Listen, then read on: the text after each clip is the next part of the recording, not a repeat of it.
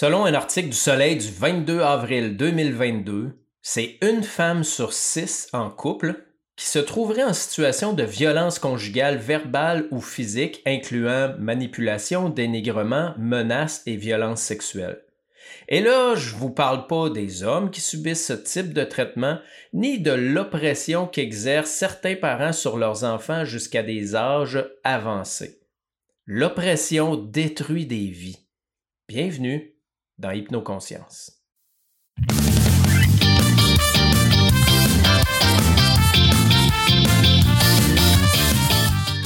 Manipulation par la peur et la culpabilité, dénigrement, menace, comment arriver à sortir des griffes d'une personne oppressante? Mon nom est Pascal Brousseau, on fait le tour de la question dans un instant.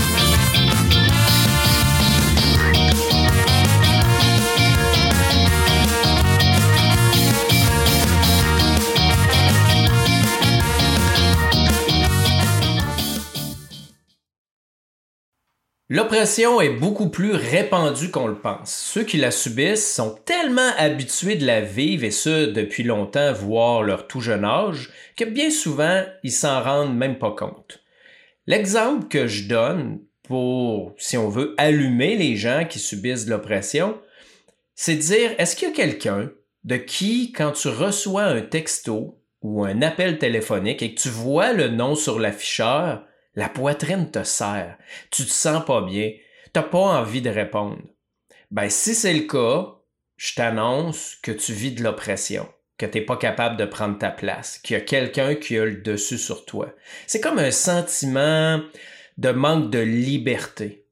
C'est comme une limitation dans notre vie, comme si on n'arrivait pas à faire vraiment ce qu'on voulait, à être qui vraiment on est à cause d'une pression extérieure.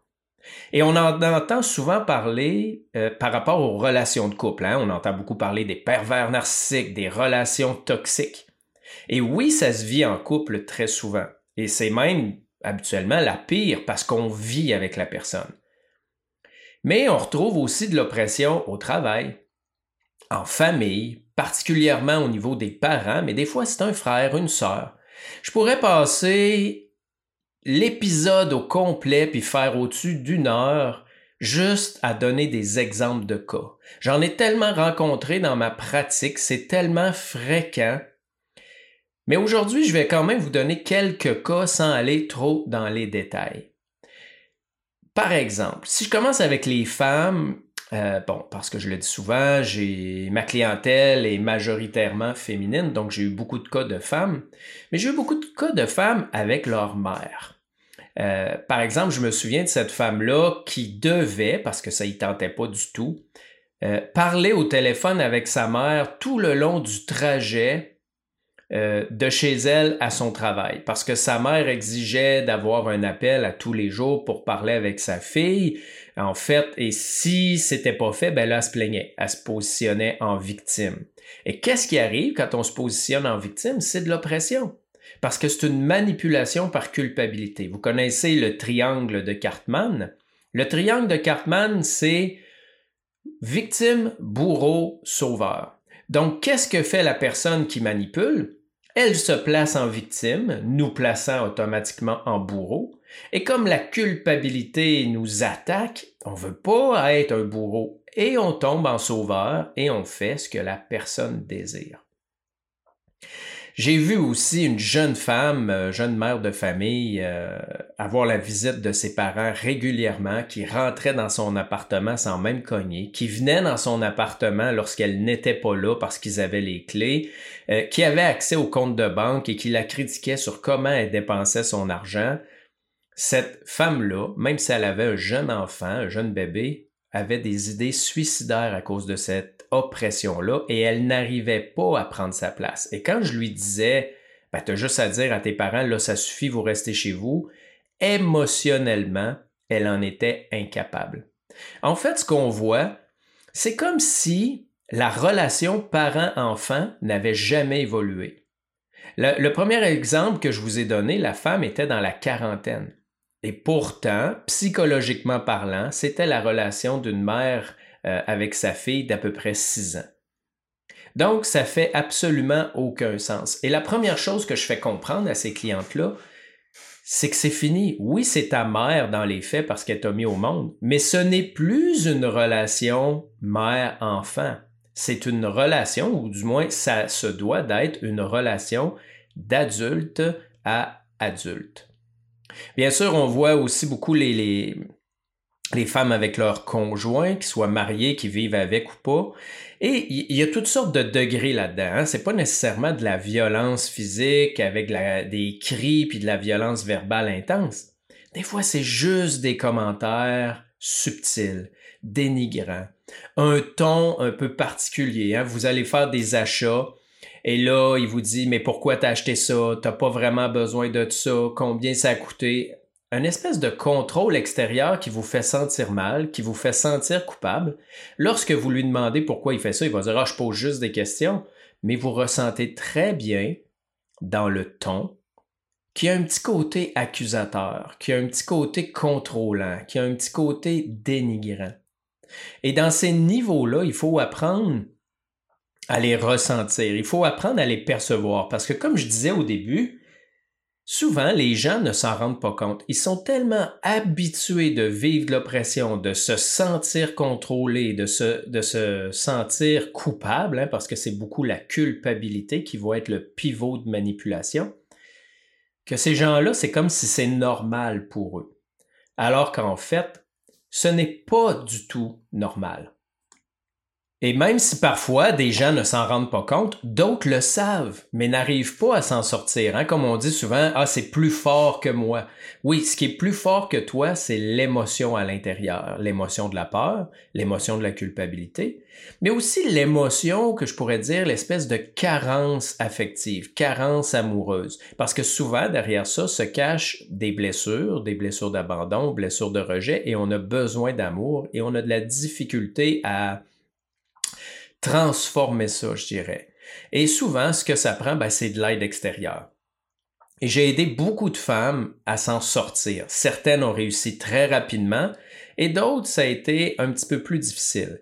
Mais si des fois tu veux en savoir plus, euh, je t'invite à aller voir mon site internet pascalbosso.com ou si tu veux me poser des questions, tu peux le faire à partir du courriel que tu vas trouver sur mon site ou venir sur Facebook Pascal Brousseau Hypno Conscience. Et quand je rencontre ces gens-là, que ce soit de l'oppression euh, de la famille ou en, couple, la première question, c'est toujours lequel de tes parents t'a oppressé quand tu étais jeune? Lequel de tes parents t'a cassé? Et ça arrive des fois qu'ils me disent, ben, ni un ni l'autre, j'avais des très bons parents, mais finalement, lorsqu'ils observent en conscience, les choses montent, et même si le parent n'était pas ouvertement contrôlant, oppressant, cassant, un des deux parents avait des petits commentaires toujours un petit peu dénigrants, un petit peu culpabilisants. C'est toléré parce que c'est connu. Et c'est ça qu'il faut comprendre. Si vous le tolérez dans votre vie aujourd'hui, c'est parce que c'est quelque chose qui a été connu avant et que progressivement, votre estime, votre confiance, votre amour de vous-même s'est amoindri. Et comme vous n'avez pas cet amour-là envers vous-même, vous avez besoin de l'amour extérieur de façon excessive. Et comme je disais, ben, ça vient très souvent d'une blessure. Blessure d'abandon, blessure de rejet, ces fameuses blessures-là qu'on connaît tous. Et il faut comprendre qu'il ne faut pas se placer en victime. Parce que dans la société, c'est ce qu'on voit. Hein, euh, surtout quand on parle des pervers narcissiques, des hommes violents et tout ça, c'est toujours la femme la victime et l'homme le bourreau. Et on pris dans cette euh, espèce de dynamique du triangle de Cartman-là, qui en fait est faux. C'est une dynamique. C'est une dynamique de couple. Vous avez une personne qui est extrêmement insécure et qui contrôle, et vous avez une autre personne qui est extrêmement insécure et en carence d'estime, d'amour, confiance en soi, qui tolère. Les gens ont le pouvoir sur nous qu'on leur donne. C'est tout. Et il y a moyen de se reconstruire. Il y a moyen de travailler peur et culpabilité dans ces programmations inconscientes pour arriver à s'en sortir. Parce que souvent, on va simplement inciter les gens à quitter la relation, Le problème, c'est que si c'est pas travaillé profondément à l'intérieur, que vous restez exactement la même personne.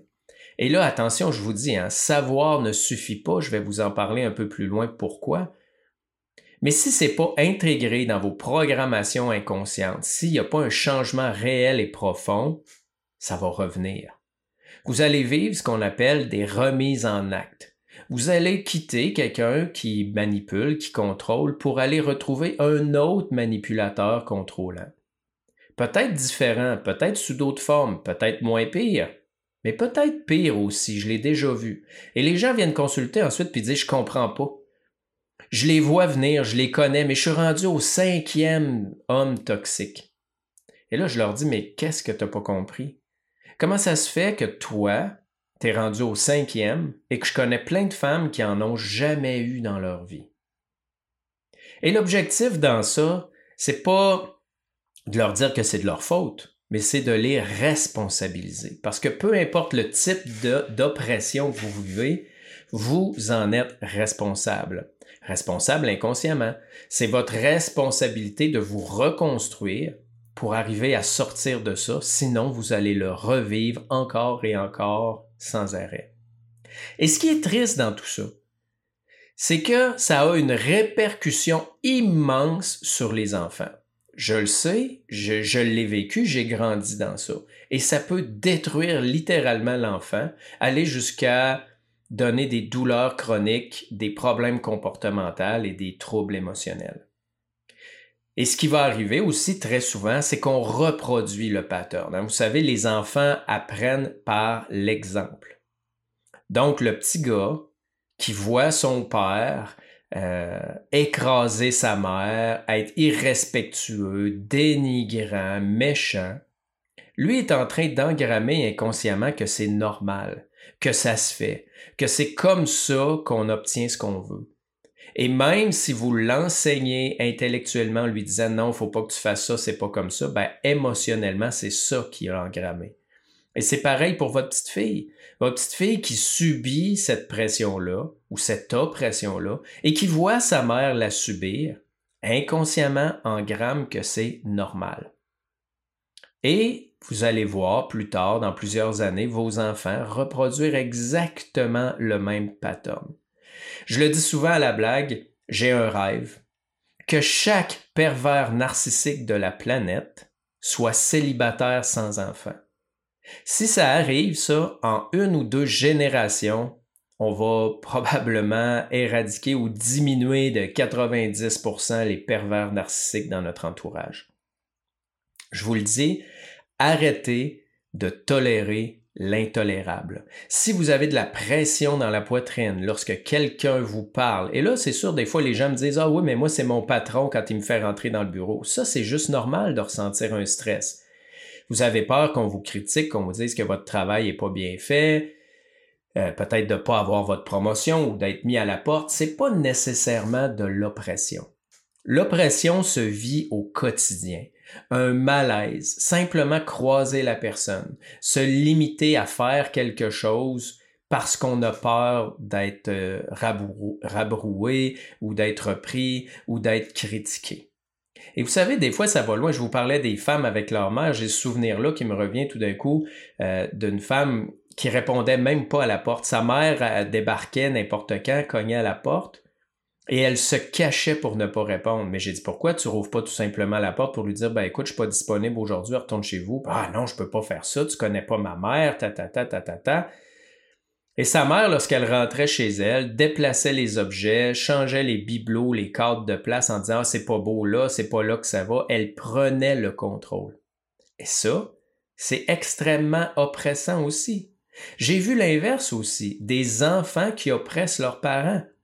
J'ai vu, et ça à plus d'une reprise, des femmes septuagénaires entre 70 et 75 ans aller s'occuper de leurs enfants à tous les semaines, voire plusieurs fois par semaine, faire le ménage, donner de l'argent. L'enfant qui est rendu à 30 quelques, 40 quelques années dit Ah ben là, j'ai plus de cigarettes, donne-moi de l'argent que j'aille m'acheter des cigarettes. Et cet enfant-là fout rien et sa mère torche à quatre pattes le plancher. Ça, c'est intolérable. Arrêtez de tolérer l'intolérable. Faites une, introspection par rapport à vos émotions. Allez observer, est-ce que vous avez envie ou vous n'avez pas envie? Je me souviens de cette autre cliente-là, c'était ses frères, ses sœurs, qui toute sa vie avaient en quelque sorte abusé de sa, je dirais pas de sa bonté, rendu là ce qu'on appelle être bonasse. Et euh, sa sœur voulait organiser quelque chose pour un événement en particulier. Elle a dit, on va faire un souper chez toi et tout ça, papa, Et elle a organisé un souper chez la personne. Et ça a pris plusieurs jours à la personne à réaliser, suite à mes enseignements et à la rencontre avec moi, hey, je me sens pas bien et j'ai pas envie. Je dois m'exprimer. Parce que souvent, ces gens-là vont pas s'exprimer. Et elle a rappelé sa sœur puis elle lui a dit, sais-tu quoi? Ça m'intéresse pas. Je suis fatigué, j'ai pas envie de faire un souper de famille chez nous. Fais-le chez vous si. La personne n'était pas contente à l'autre bout du fil puis a essayé de manipuler. Parce que c'est ça qui va arriver. Lorsqu'on résiste à l'oppression, les gens qui sont habitués de nous oppresser vont réagir. Ils ne vont pas du tout aimer ça. Ils vont pas aimer qu'on change parce que tout à coup, ils ont pu ce pouvoir-là.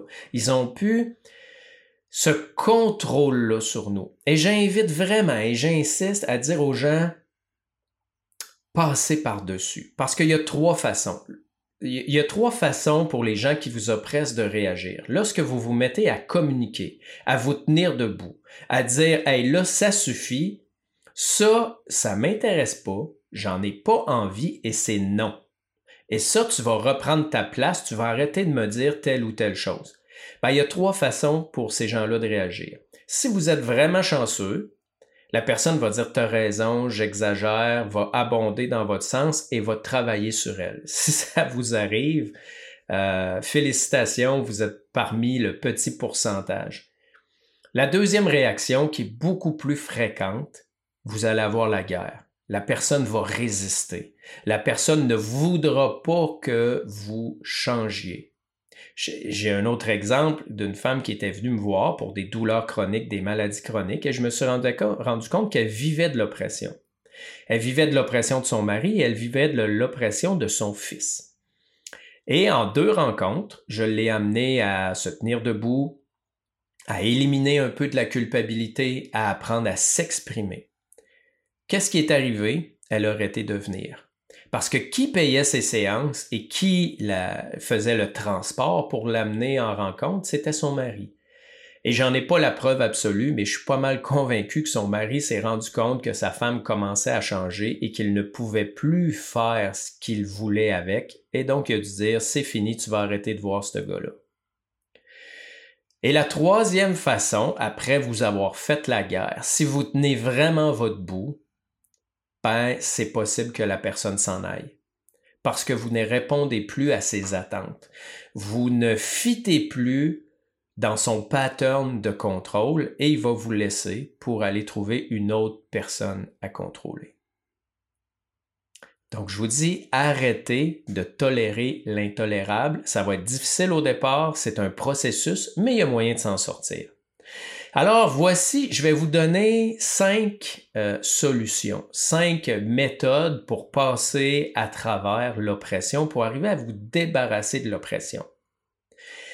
Et là, il n'y a pas un ordre particulier dans ces cinq conseils-là.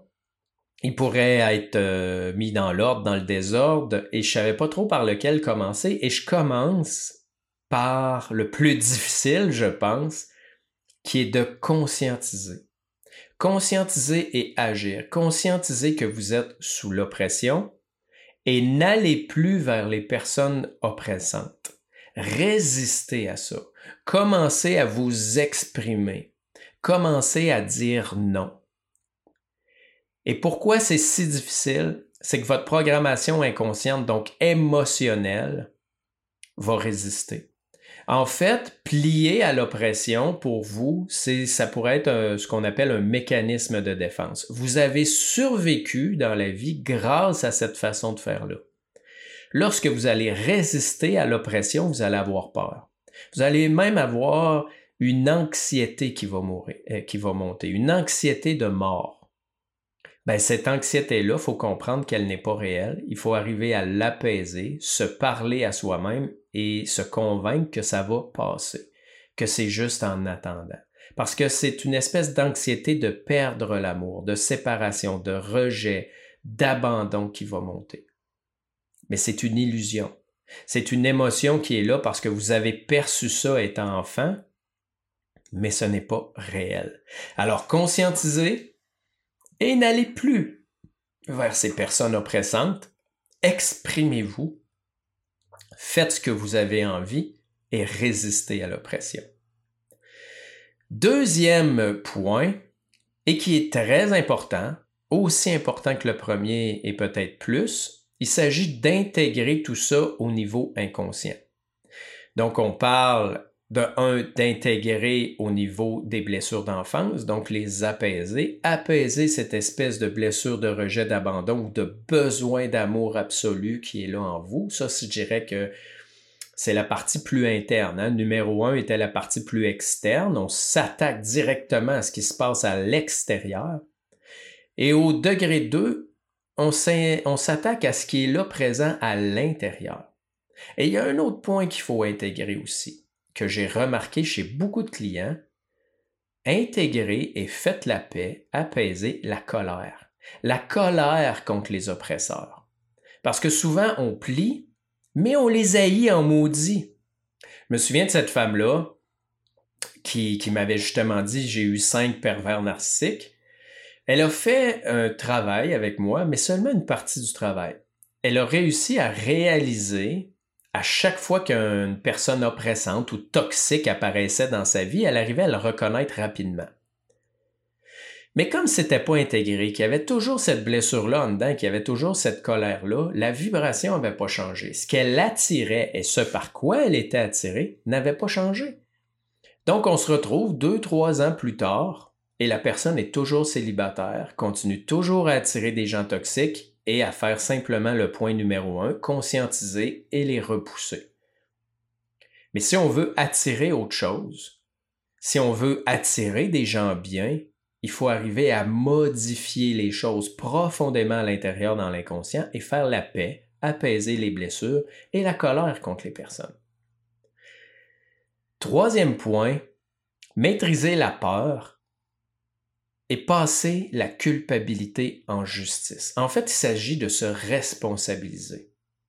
Si on vous oppresse, c'est parce que c'est facile de le faire. Si c'était pas facile, les gens perdraient pas d'énergie à le faire. Et très souvent, pour pas dire tout le temps, c'est à cause de la peur et de la culpabilité.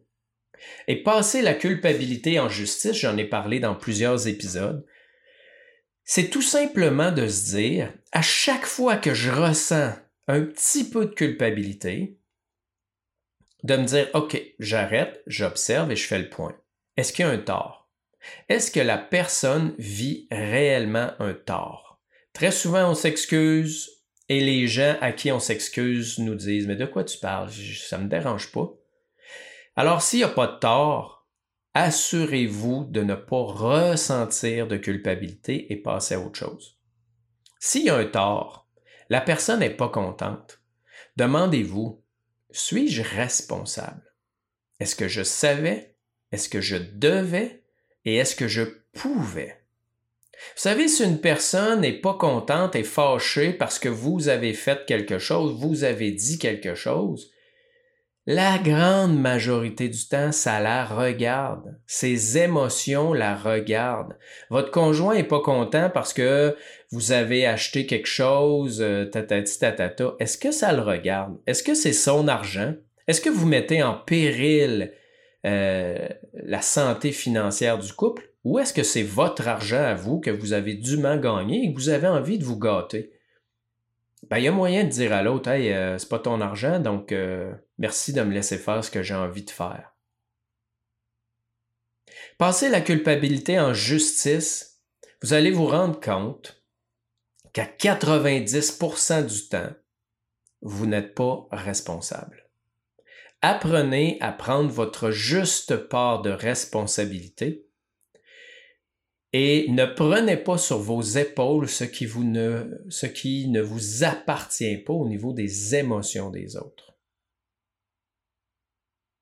C'est pas toujours facile à faire, Mais vous allez vous rendre compte à force de répétition, lorsque vous allez passer la culpabilité en justice à répétition, que progressivement, votre sentiment de culpabilité va commencer à diminuer. Si toutefois vous êtes coupable, OK, vous étiez inconscient, euh, vous avez fait une action qui a fait de la peine, ben, mesurez le tort. Et c'est important de le mesurer parce que souvent les gens abusent. Ils vont nous mettre à genoux pour une niaiserie. Parce qu'on s'entend, il y a une différence entre accrocher le coude de quelqu'un puis lui donner un bon coup de poing sur la gueule. Alors à ce moment-là, validez, mesurez le tort et ensuite responsabilisez-vous. Tombez en repentance. La repentance, c'est-à-dire je reconnais mon tort, je demande pardon, je répare si c'est possible, je m'engage bien sûr à ne plus recommencer et je me pardonne. La culpabilité pour moi devrait être une émotion qui dure quelques secondes, quelques minutes, le temps de réaliser que dans un état d'inconscience, on a commis une action ou dit quelque chose qui a blessé, et on répare. Traîner la culpabilité, c'est comme traîner la rancœur, ça rend malade. Et plus que de rendre malade, ben dans ce cas-ci, ça vous rend oppressable, ça vous rend manipulable. Et c'est pas difficile de le voir. Regardez les parents, regardez les individus, regardez les institutions, les gouvernements. On est manipulé à tous les jours par la peur et la culpabilité. C'est comme ça que les gens obtiennent ce qu'ils veulent et qui nous maintiennent dans une situation d'oppression. Quatrièmement, bien sûr, ben, travailler l'amour, l'estime et la confiance en soi. Je sais que c'est abstrait, je sais que c'est euh, pas facile, mais je vais vous donner une petite phrase juste pour vous aider. Un jour, quelqu'un m'a dit, tu sais Pascal, l'amour de soi est proportionnel à la façon dont on laisse les autres nous traiter. Fait que ça me fait penser un petit peu euh, à la confiance. C'est-à-dire, souvent, les gens vont dire Ah, j'ai peur de passer à l'action, j'aimerais avoir plus confiance. Et les coachs vont dire Non, passe à l'action, tu vas gagner confiance. Ben, c'est un peu la même chose. Ah, j'ai de la misère à me faire respecter parce que j'ai pas assez d'amour et d'estime de moi. Non, fais-toi respecter et l'amour et l'estime de toi va augmenter. Et plus tu vas vivre ces situations-là, plus tu vas prendre confiance en toi. Il s'agit de passer à l'action. Et c'est ça le courage. Le courage, c'est d'agir malgré la peur. Si vous n'êtes pas capable d'y arriver, allez chercher de l'aide allez chercher de l'aide avec un professionnel qui est capable de vous donner cette aide-là. Cette aide-là, vous pouvez aller la chercher avec euh, différentes euh, personnes. Vous allez travailler sur vous, euh, sur différents aspects et un petit peu plus précis par rapport à votre histoire personnelle, ce qui pourrait vraiment vous donner un coup de main. Donc, je vous invite vraiment à trouver la force à trouver le courage de travailler ces points-là et n'ayez pas peur encore de consulter pour vous en sortir. Si tu as apprécié cet épisode-là, si tu connais des gens, et je suis certain que tu en connais parce que moi j'en connais des tonnes autour de moi, qui vivent de l'oppression à différents degrés, à différents niveaux, des fois c'est très léger, mais des fois c'est beaucoup plus euh, limitant euh, comme situation, même dangereux, parce qu'on sait qu'éventuellement euh, certaines femmes se font tuer, ben, je t'invite à partager cet épisode-là autour de toi pour que les gens puissent entendre parler de l'oppression. Je te remercie énormément d'avoir écouté cet épisode-là jusqu'à la fin. Je te salue et je t'invite à être là pour le prochain épisode où je te parle du SAR, le système d'activation réticulaire ou le système activateur réticulé, qui est peut-être le plus gros pourquoi dans ton cerveau tu devrais faire attention à tes pensées et surtout avoir des pensées positives plutôt que négatives. Sur ce, je te souhaite vraiment une magnifique journée.